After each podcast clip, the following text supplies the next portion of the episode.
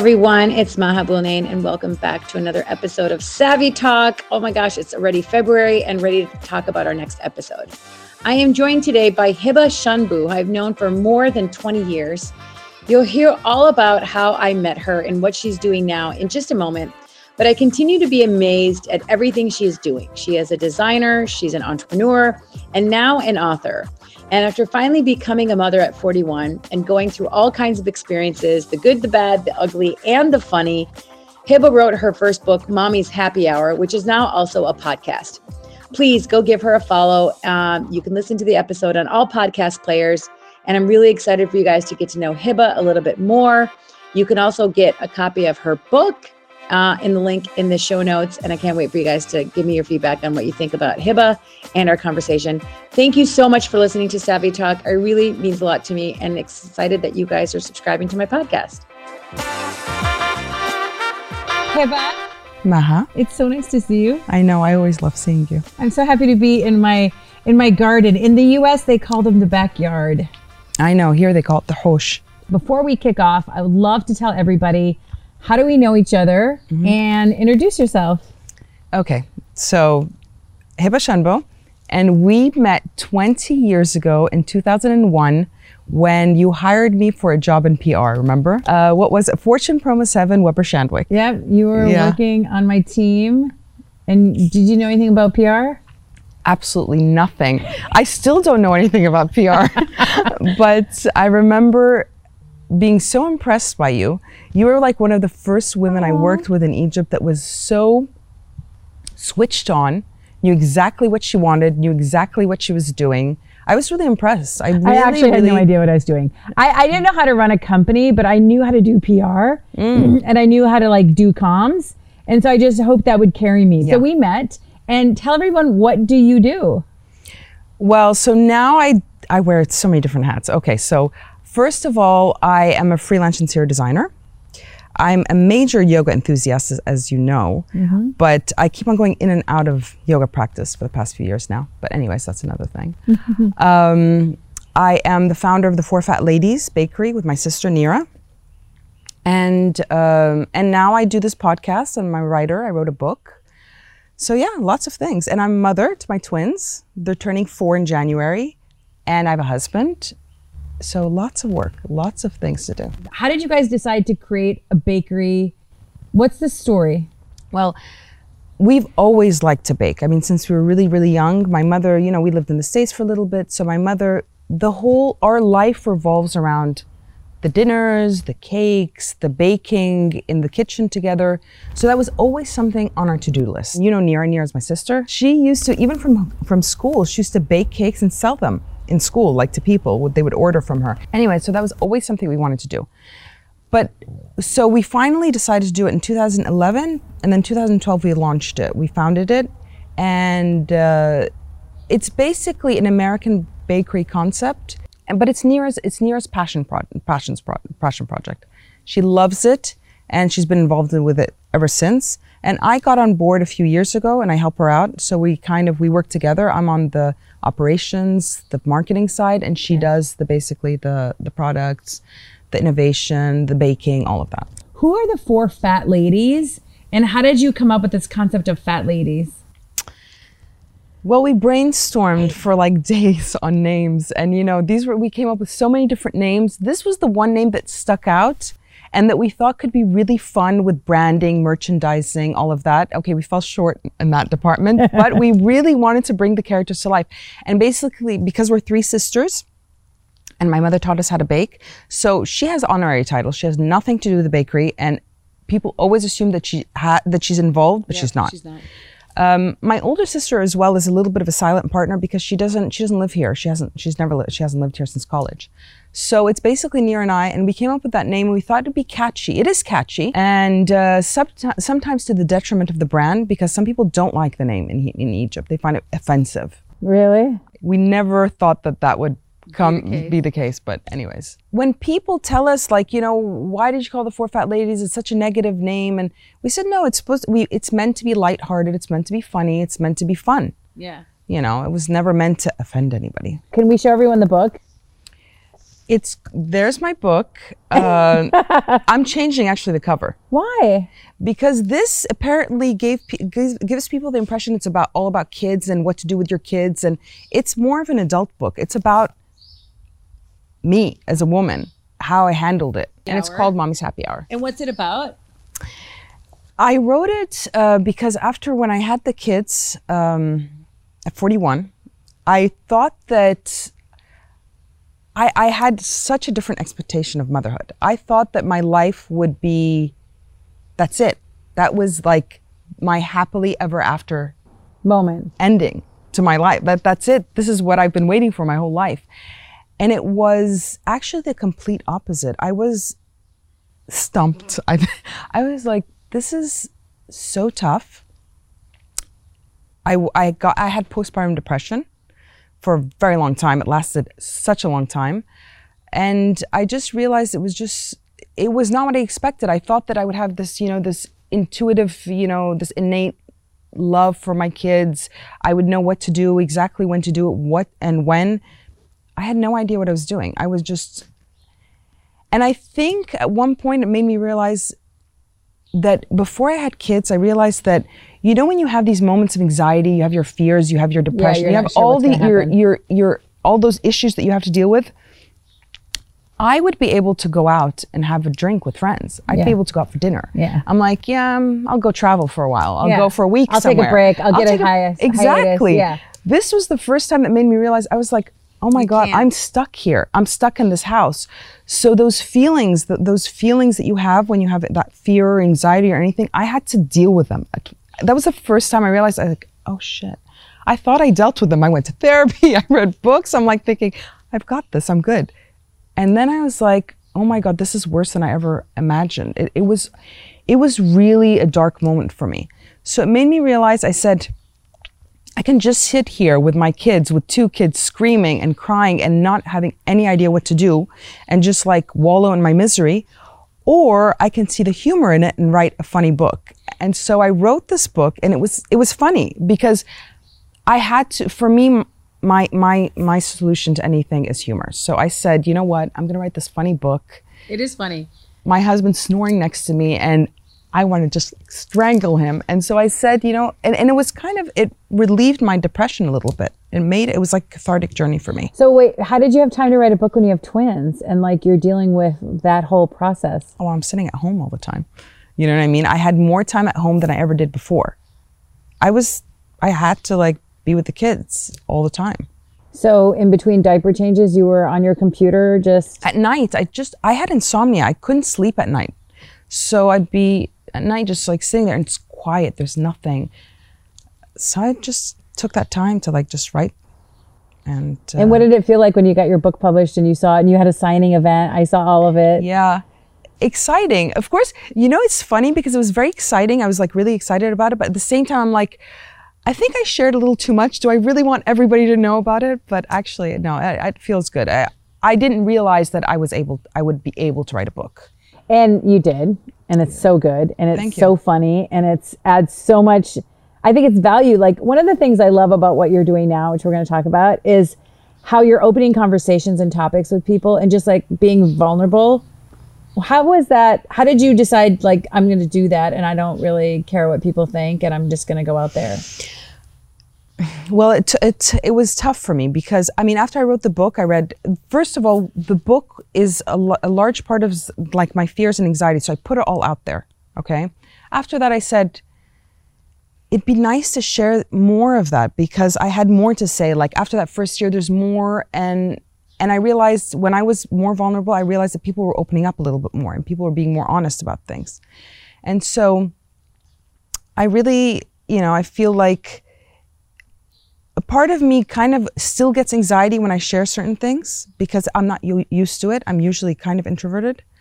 So, but my having my kids made me realize that you can't take back time, and that I really have to face my fears. So actually, that's one thing that my kids, like having kids, really taught me. So now, when I have fear and I'm like, you know, I don't want to do this, I do it. And how does your husband and your family feel about how much you're sharing? My husband is not really on social media, so he doesn't really know what's going on. but he doesn't mind. He thinks he thinks it's fun. It's he gets he is involved. I mean, you know, as you know, he co-hosts some of my episodes. Um, he likes it. He thinks it's fun, and he just he doesn't know. He doesn't see it, so he probably doesn't really think about it too So you, much. after the book, you started a podcast, Mm-hmm. and you interview all kinds of people. yeah. You have some very interesting guests. Thanks. Tell us about how do you get people to open up? Well, I, I had I approached people, and a lot of people are like, "Yeah, sure, I'd like to be on the podcast." I usually tread lightly. I Okay. don't like to push too hard. But like for example, with Farah and Yahya, Yeah. yeah, we just they're a couple that basically don't want to have kids. They've been married for five years, and they're they they know without a a doubt that they don't want to have kids. Yeah. they're happy and they're happy. And for me, that's such a different take on life than me because for me it was like kids for sure. I mean, without kids, my life would be Yeah. empty. Yeah. And so I liked, I wanted, I was so interested to hear their side. And I guess I share on my podcast, I share a lot of my feelings and my issues and my anxieties. So I think that makes other people feel more comfortable. Comfortable and so sharing it. They they open up. Yeah, the, I think the other thing too in the Middle East in particular, like they expect you to have kids. Like Yes, sure. the societal pressures of doing something that's against what everyone else expects, Yeah.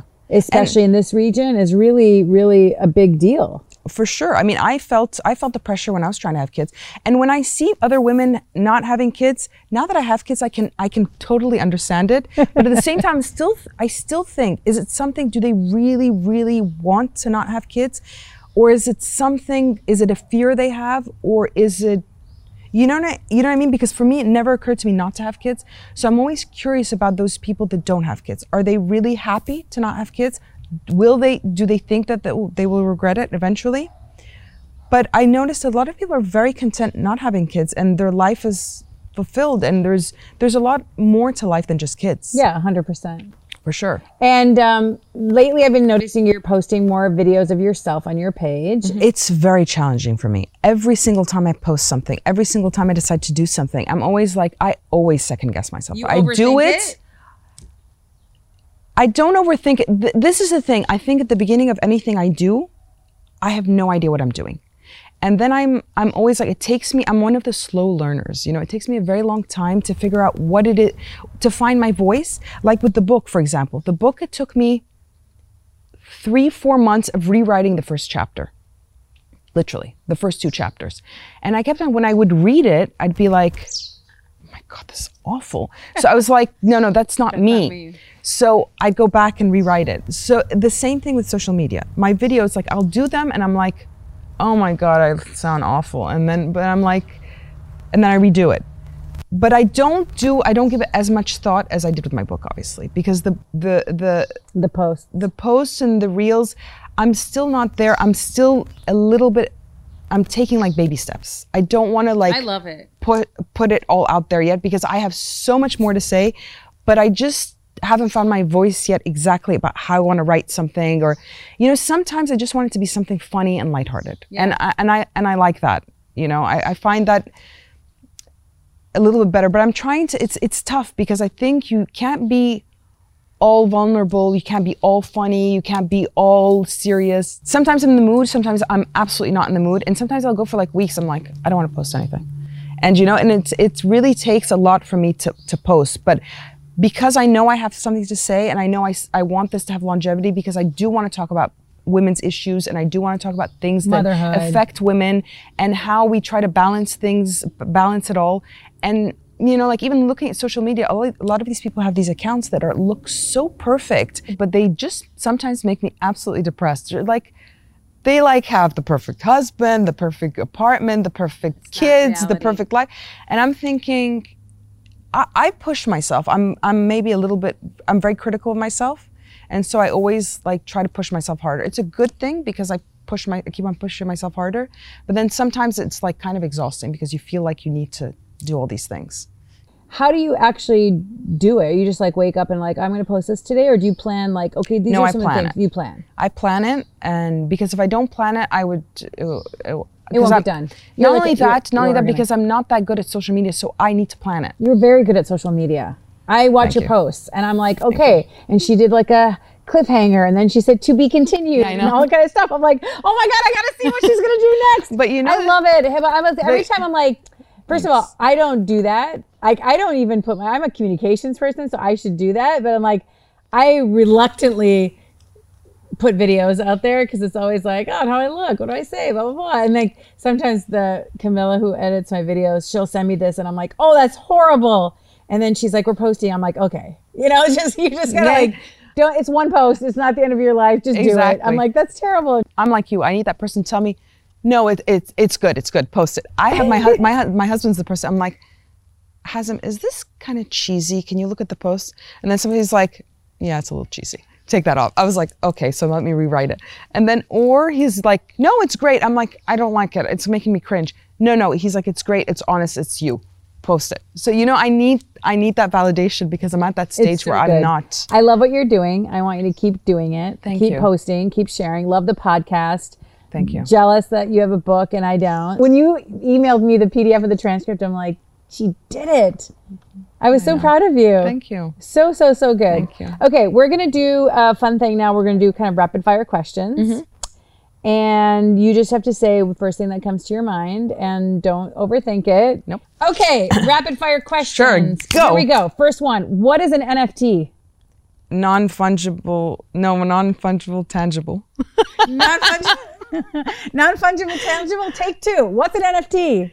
non I don't know. Non funding non fun tangible?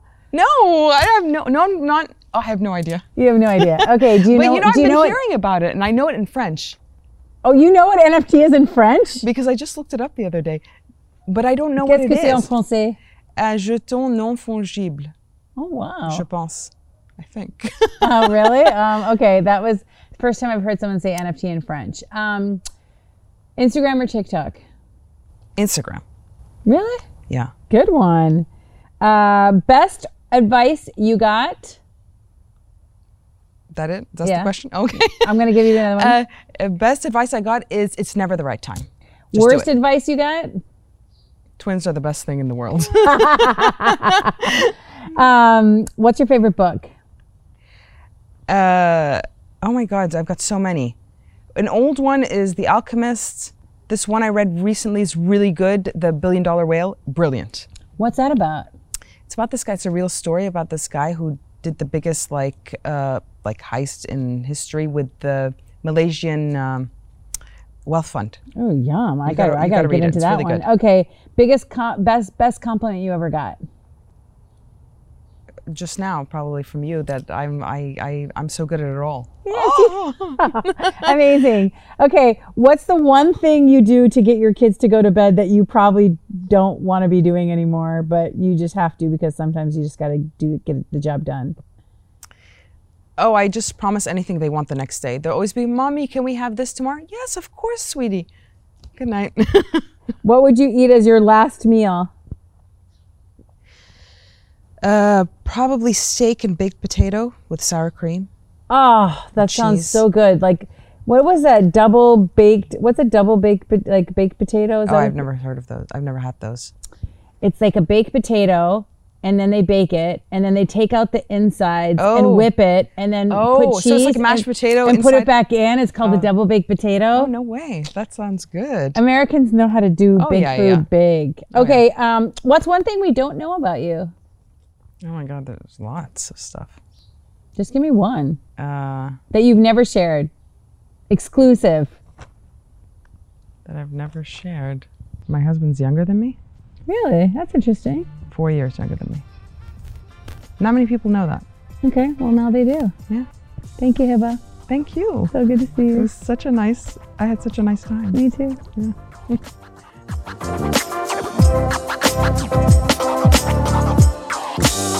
Thank you for listening to Savvy Talk. I'm Maha Abouelenein, and I'll be back with a new episode in two weeks. In the meantime, please subscribe to the podcast.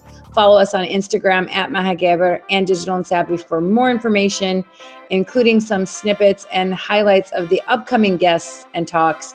This is a special series that I did in Egypt. We are excited to bring you a special NFT series, a special Web3 series, and of course, a very special Dubai series. Anyways, all's good in the world. Hope you guys are great, staying healthy and safe. Happy, happy new year. And uh, thanks for listening.